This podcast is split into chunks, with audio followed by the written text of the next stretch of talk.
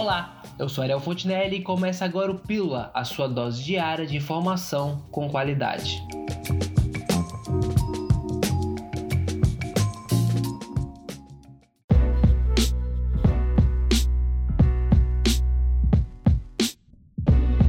Fundação de Medicina Tropical Dr. Heitor Vieira lança a campanha Julho Amarelo. O objetivo da campanha é incentivar a prevenção contra a doença no Amazonas. As testagens vão ocorrer nos dias 16 e 30 de julho, de 1 às 5 horas da tarde. O gerente de IST, Reinan Brotas, explica a importância da prevenção para as hepatites. As hepatites, são do... as hepatites virais são doenças sérias que podem ficar silenciosas por muito tempo.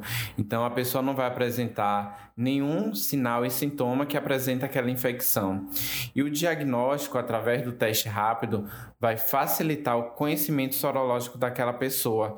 E por esse motivo ela vai ser acompanhada caso ela venha ser reagente para a infecção, ela vai ser acompanhada por uma equipe de saúde. No caso da hepatite C, ela existe tratamento com cura e no caso da hepatite B, a, a infecção vai ser controlável através dos medicamentos. Reinan também alertou a população para que se atente para a doença, uma vez que ela pode ser assintomática durante um longo período. É, a Fundação Medicina, Medicina Tropical é uma instituição especializada em doenças infecto-contagiosas e uma das infecções que a gente faz o acompanhamento clínico dos pacientes é a hepatite B e a hepatite C.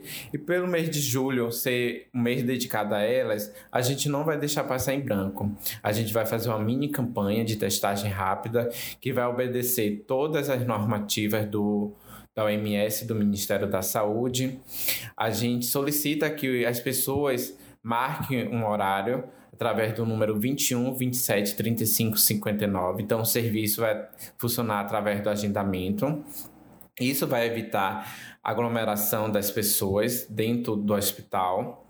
A gente vai fornecer álcool em gel e manter o distanciamento entre as cadeiras. E a gente também orienta que as pessoas venham sem acompanhante, venham sozinha. No local de atendimento, as pessoas devem usar máscaras e respeitar o distanciamento social.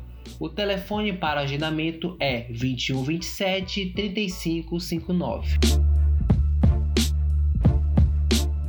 Com a entrega do complexo viário Ministro Roberto Campos, o sistema de circulação exclusivo na faixa esquerda da Constantino Neri volta ao normal. O diretor de operações Stanley Ventilari cobrou o máximo de prudência dos motoristas que trafegam pela avenida. Os condutores devem ter atenção redobrada para evitar qualquer tipo de infração, visto que a infração é uma infração gravíssima, são sete pontos na CNH e um valor de R$ 293,47. É importante salientar que essa orientação será realizada pelos agentes de trânsito do Instituto Municipal de Mobilidade Urbana, que ficarão posicionados em todo o prolongamento da Avenida Constantino Neri, preferencialmente nas plataformas, orientando de forma segura todos os condutores que por ali trafegam. A faixa da Avenida Torquato Tapajós permanece liberada em virtude da obra do complexo viário no acesso do Conjunto Manoa.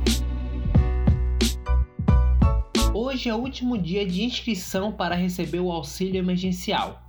Para ter direito é necessário ter mais de 18 anos, estar com contrato de trabalho suspenso ou não ter emprego formal, não receber benefício previdenciário ou assistencial, seguro-desemprego ou de outro programa de transferência federal que não seja o Bolsa Família. A renda familiar deve ser de até meio salário mínimo por pessoa. O valor total recebido pela família não poderá ultrapassar três salários mínimos. É muito importante preencher esses requisitos, pois nesta semana a Secretaria de Segurança Pública do Amazonas prendeu 28 pessoas que se cadastraram indevidamente para receber o auxílio. O secretário de Segurança Pública, Coronel Luiz Mabonates, explicou que a Controladoria Geral da União enviou uma lista com mais de 550 nomes de pessoas que poderiam ter recebido o auxílio indevidamente. Foi uma solicitação da Controladoria Geral da, da União, a CGU, que mandou para a Secretaria de Segurança 559 nomes para que fossem apurados, pessoas que provavelmente tivessem recebido o auxílio indevidamente. Dessa, foram comprovados 321. Estão ainda, vários ainda estão em investigação.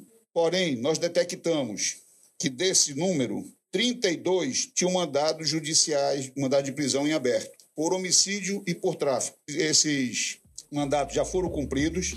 Desses, 15 eram relativos a homicídios e 13 envolvidos com tráfico.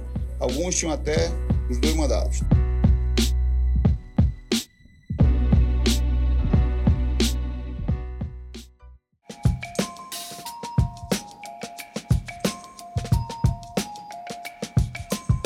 Hoje nós encerramos por aqui, mas amanhã temos mais informações para você. Até mais!